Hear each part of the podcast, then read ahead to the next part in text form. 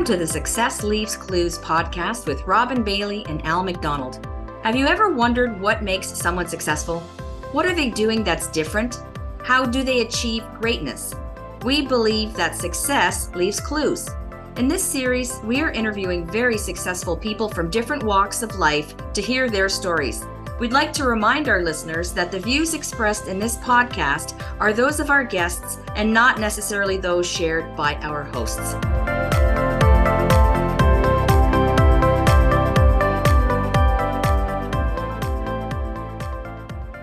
Welcome back to the Success Leaves Clues podcast. Today's episode is sponsored by Life and Legacy Advisory Group. We believe sound financial advice improves people's lives.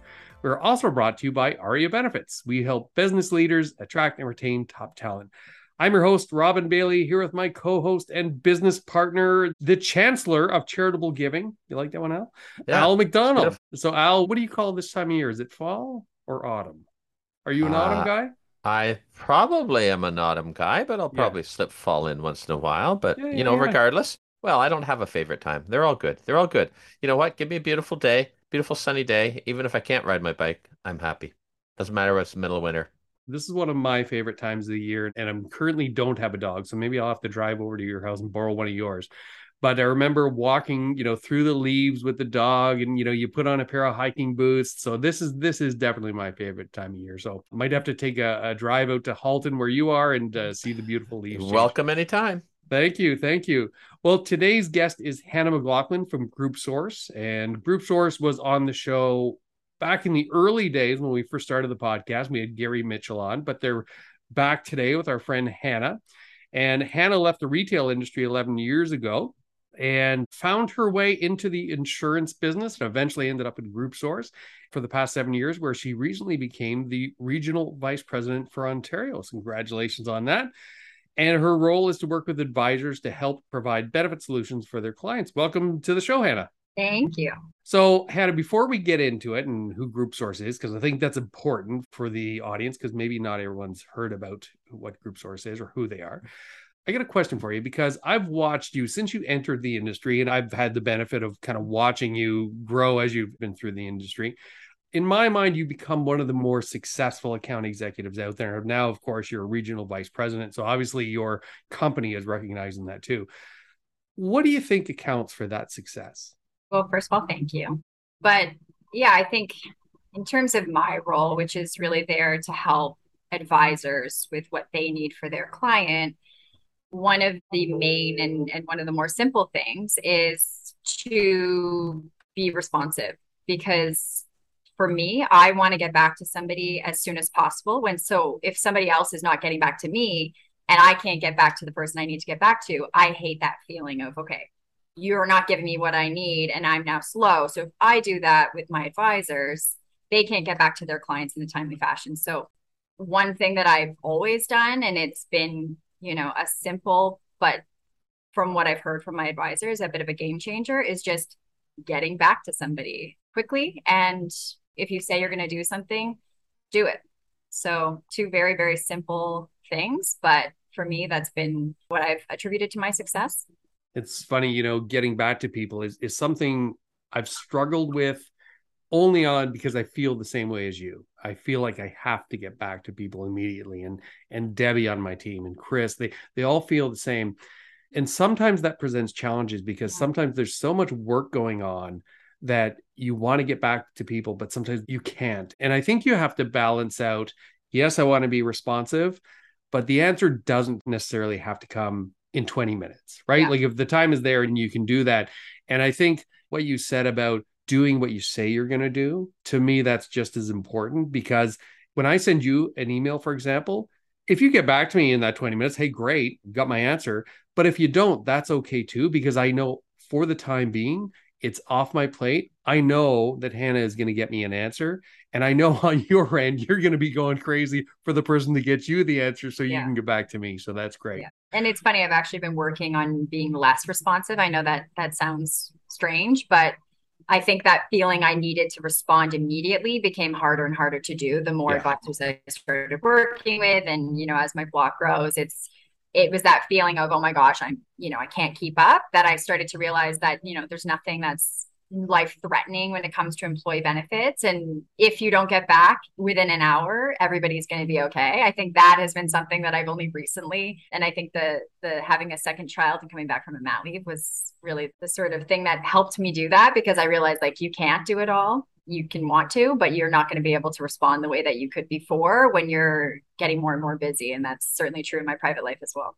Yeah, and you can certainly still provide. We certainly have that with you. You can still provide that six star experience without feeling overwhelmed that oh my gosh i got to get back to this person right away and yeah. and that's something that i've been trying to pass on to my team so that you don't get caught up in emails every day because you know you want to respond to one email and then five more come in yeah. and you get into this vicious cycle of never getting out of your emails so you know i've kind of passed on to the team that it's okay to get out of your email start working through your task list because Otherwise, you're never going to get anything done. And as long as you're setting expectations, if you're not going to have an answer that day, that's fine. Let the client know, hey, I got to go do this and we'll get an answer. No one's going to get upset around that. Right. Yeah. So, yeah, sure. well, let's dig into a little bit who, what, you know, is, is group source because I don't think the audience, not everyone is going to be aware because as you can maybe give a plug here, you guys don't work with every advisor. So there are going to be clients out there and business owners who have never heard of Group Source and I think they're a really important player.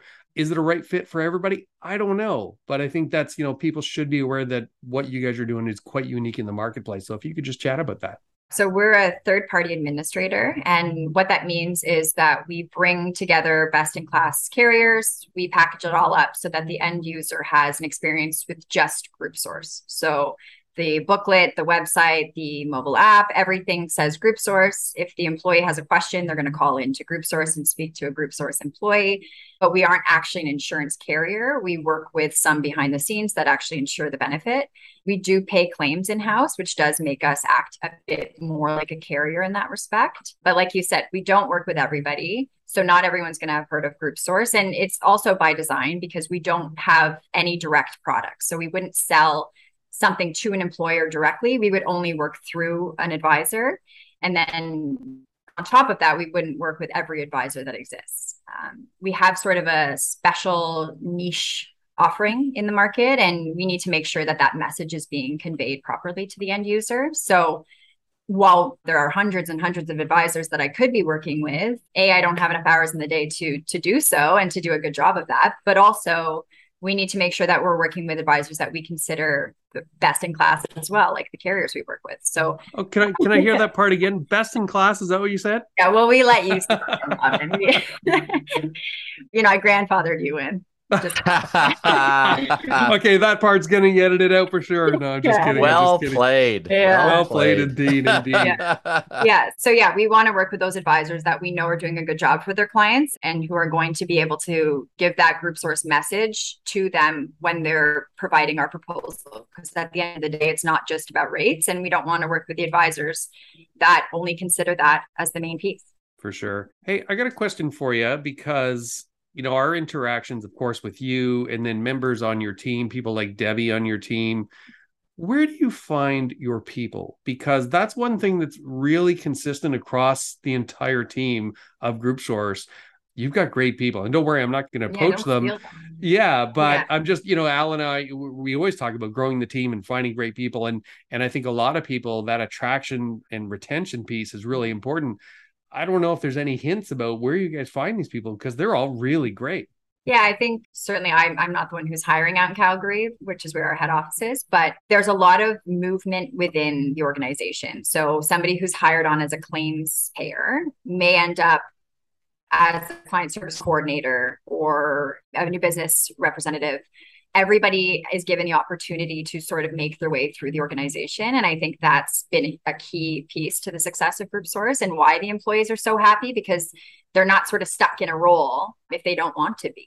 And there is a lot of movement within the organization. And then, second to that, I think, of course, we're hiring great people, but then there's the culture within the organization, which is, you know, starting on Monday, we're having our client service week and so we're each of the regional vice presidents are sending out an email to sort of say, like, welcome to client service week. And something that we talk about is the responsiveness of our team and that they're responding to an email or they're answering a phone call. And it may seem like a small piece of somebody's day. But the fact that we are so responsive, the fact that we, you know, make mistakes because any benefit plan will have mistakes. It's almost a guarantee, whether you're with us or with anybody. The fact that we fix those quickly, that interaction that they have with the the person, it could be an employee, it could be the employer, the plan administrator, the advisor, they may change the trajectory of that person's day just based on that interaction. So I think the way that that is such a huge focus for Group Source and why it's so important to us is because what they do matters for me as a salesperson. I can't sell our great service and then have it fall flat on the back end. So what they do matters significantly to the growth of the company, which is what I'm responsible for with the team. They really are the the differentiator and I think we remind them of that so much. So there's really a bunch of employees that are taking pride in being that way. I love what you spoke about in terms of opportunity and you know having that line of sight where employees can see hey you know just because they started here doesn't mm-hmm. mean I have to stay here and I can learn kind of from the ground up and I think your team has done a really good job of that. So kudos to the leadership over at uh, Group Source. Yeah, no, they're doing something right over there. And I'm the neophyte in the room that doesn't really deal with uh, a lot of group benefits and this is yours and Robin's world. Can you talk a little bit about what you see from your experience in terms of some of the issues that employers are facing today? Like, you see a few things that really stand out in the benefits world that employers are struggling with? For sure. Yeah. I think, I mean, there are a number of issues that are facing employers and they differ from one to the other. But one of the main that's going to be a common denominator for, I think, everyone is the cost of the benefit plan. And not just cost today, but sustainability on a go forward basis. When I started 11, 12 years ago, we were having conversations about specialty drugs, which are drugs that are over $10,000 annually. Back then, it was an issue, but it wasn't even quite the issue that it is today, where research and development dollars are being poured into these drugs, which, you know, on one hand is is wonderful. There's better daily life for these people who need the drugs. There's the ability to be at work where you may have gone off on disability. There are many, many pros. But what we're seeing is drugs that used to be administered in a hospital are now being created in a pill form and then sent home as a now a private plan issue. So these drugs are, you know, 20,000, 30,000, 40,000, 750,000. And so the risk for an employer is substantially greater than it was 15, 20 years ago. And that is something that I think whether you have one of those drugs on your plan today or you don't, you are still paying for it one way or the other. So what are the solutions? That's the problem. Like what how do That's how do employers deal with that? Yeah. So one of the ways that you pay for these drugs, whether you have one or not, is what's called high amount pooling. So every provider, unless you've got a drug maximum, is going to have high amount pooling on your health plan. So this is there to protect you over and above a threshold of, you know, 12 and a half thousand or 15,000 or, or whatever it's set at. Beyond that point, there's a larger pool where all the companies within their program are pooled together if they have any of these high cost claims you are responsible for that cost up to that point and then you pay a fee to have that high amount pooling on your plan. So because these drugs exist and they exist more and more each passing day you know there's ones that i didn't see covered before suddenly they're covered. This is now rapid. This may only affect a small portion of the population but you're seeing them now much more frequently than you were before so if you don't have one on your plan today, that doesn't mean you're not paying for it on your high amount pooling because that pool is getting filled with them. And you may get one tomorrow and they need to make sure that they've sort of accommodated that. So it may be anywhere from 15% of your healthcare premium to 28% of your healthcare premium, which is one I saw this past week. And that's substantial because that's going to be taken right off the top. So if you've got $100,000 of healthcare premium, you're losing fifteen to twenty-eight thousand dollars to pay for that benefit, even if you don't have a drug claim today.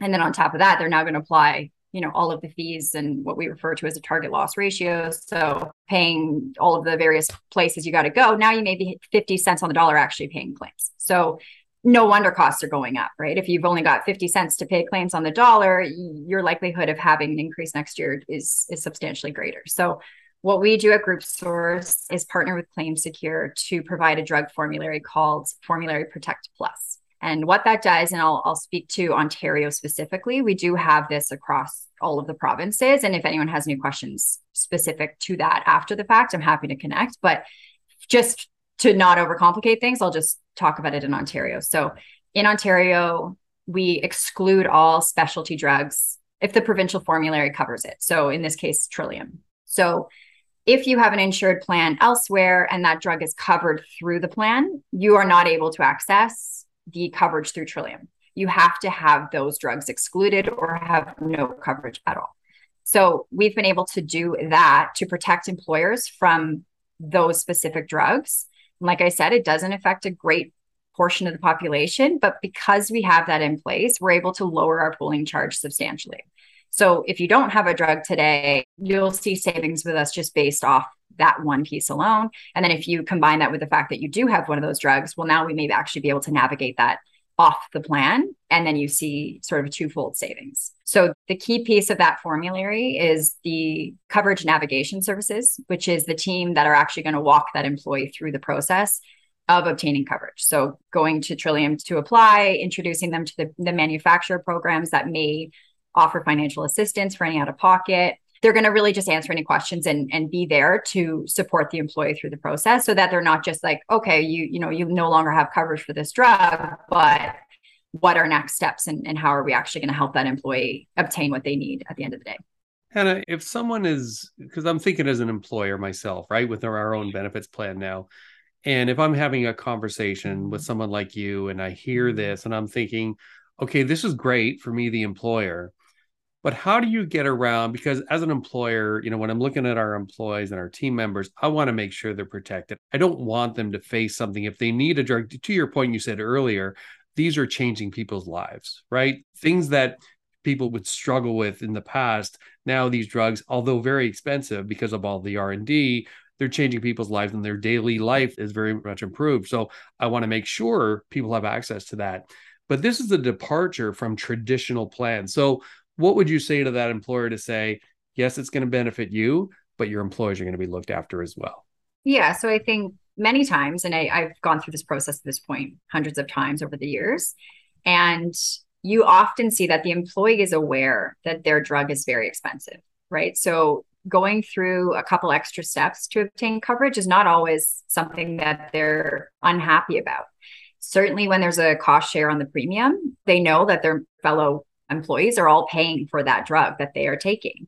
And they need it and they don't necessarily want to pay $30 $40000 themselves but they also are aware of the fact that if there's a couple extra steps they have to go through in order to obtain coverage that's something that they're often very very happy to do. With the out of pocket because trillium does require a 1% each quarter of net household income deductible so once that is satisfied, then Trillium would kick in. So if you've got an 80% co-insurance on your drug plan, which is pretty typical, that employee could be out of pocket six, eight thousand dollars today if they don't have spousal coverage. If their drug is 30, 40,000, which is very typical of these drugs. So they're already out of pocket and they may be less out of pocket through the provincial program. And then with the introduction to the manufacturer program, they may pick up some or all of that out of pocket for them. So the employee is taken care of. There's certainly going to be instances where the employee is more out of pocket than they were before. And that's sort of you weigh your the pros and cons of, of implementing something like this. And sometimes it's a matter of we've got this drug on our plan. Are we going to fold the plan entirely because we can't afford these ongoing increases? Or are we going to implement something that, you know, today impacts one person and it's fair because it's applied to everybody. If somebody was to be prescribed one of these drugs tomorrow, and that includes the owner themselves, then that's the process that would happen. But if it's the difference of are we going to scrap the plan? Are we going to put in a drug maximum? Or, you know, are we going to have to alter the plan in some substantial way that it impacts everyone? Or could we do something that's quite small when you think about the the change to the benefit plan that makes such an impact? You know what else can you do to a benefit plan that actually impacts the bottom line as much as this formulary does? So if you have a conversation with an employer and this makes sense and you've made them feel that okay my employees are going to still be well looked after and in some cases it may even benefit them what's the key piece here? Like in my mind i'm right away i'm thinking communication you know having enough time to communicate that making sure you've been through hundreds of these and had hundreds of these conversations and i'm sure mm-hmm. you've implemented these plans. You and i have implemented some of these plans together. Yeah. What would you say is the typical experience from kind of start to finish? Have there been and i can speak to my own but i'd rather hear yours because you have more experience on this side. What's been the typical experience both from the employer and employee perspective? So the thing with this benefit in ontario specifically is that it is incredibly nuanced. So no two situations have been the same. The income level is different in each situation, the drug that they're taking, the indication they're taking that drug for, all of these things sort of go into how it's going to operate. The piece, like you said, communication, this is when there's a current drug, right? The, the communication is still important. It's less important if there's not a current specialty drug because that employee doesn't know how it would have been handled previously if there isn't one today.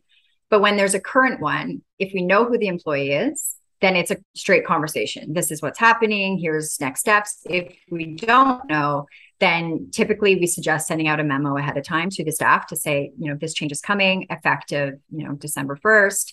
If you have questions, and typically I say use my email so that they can reach out to me. I'll set up a time to call and speak with them and then just give them sort of high level next steps what's going to happen as of December 1st. Once they've moved over to us, that's where they can sign off to say that the coverage navigation team can contact them and then they start the process of helping them obtain coverage elsewhere. So you see the beginning stages in my role, but what I don't see is what happens after the fact because it just kind of operates. People still get their drug and off they go. And, you know, the initial month or, or two months or whatever during that process, sure, there may be some extra hoops to jump through.